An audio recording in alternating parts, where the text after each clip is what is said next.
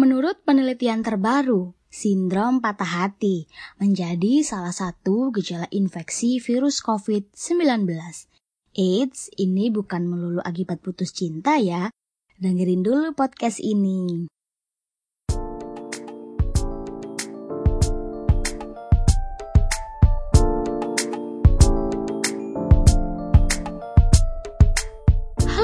Teman-teman semuanya, selamat datang di Lentera Podcast bersama tim Lentera di segmen New News Informasi tergres, terupdate, yang pasti bikin kamu gak kudet.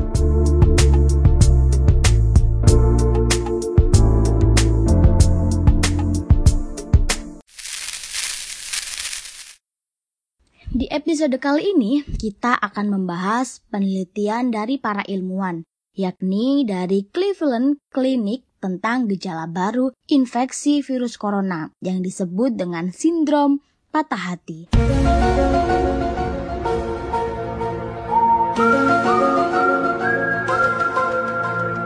Eh, tapi apa hubungannya ya virus corona dengan patah hati?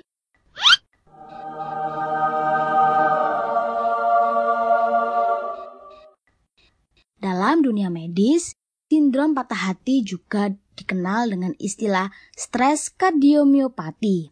Kondisi ini terjadi ketika tekanan fisik atau emosional menyebabkan disfungsi atau kegagalan pada otot jantung. Gejala sindrom ini serupa dengan serangan jantung, yakni nyeri dada dan sesak nafas. Dalam riset ini, peneliti mengamati 1.656 pasien yang mengalami sindrom patah hati akut selama 4 periode pandemi, yakni Maret sampai April 2018, Januari sampai Februari 2019, Maret sampai April 2019, dan Januari sampai Februari 2020. Hal ini diperkuat dari membandingkan hasil analisis data dengan temuan yang mereka dapat.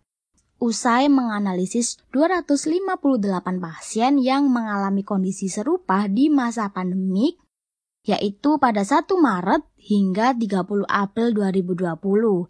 Dari hasil riset tersebut terbukti adanya peningkatan stres kardiomiopati selama masa pandemik. Data riset juga mencatat sekitar 7,8 persen pasien positif COVID-19 mengalami sindrom patah hati. Padahal tingkat stres kardiomiopati selama 4 periode pra-pandemik hanya antara 1,5 dan 1,8 persen, yakni antara 5 hingga 12 pasien per periode. Nah, untuk itu solusinya gimana nih? Menurut peneliti, cara terbaik untuk kondisi tersebut adalah dengan berfokus pada perawatan diri. Jangan stres teman-teman. Menurut Grand Reed MD dari Departemen Cardiovascular Medicine, olahraga, meditasi, dan terhubung dengan keluarga juga teman sembari tetap melakukan protokol kesehatan dan physical distancing juga dapat membantu meredakan kecemasan. Selain itu, menurut ahli jantung sekaligus pemimpin riset Ankur Kalra, stres dapat memiliki efek fisik pada tubuh dan hati kita.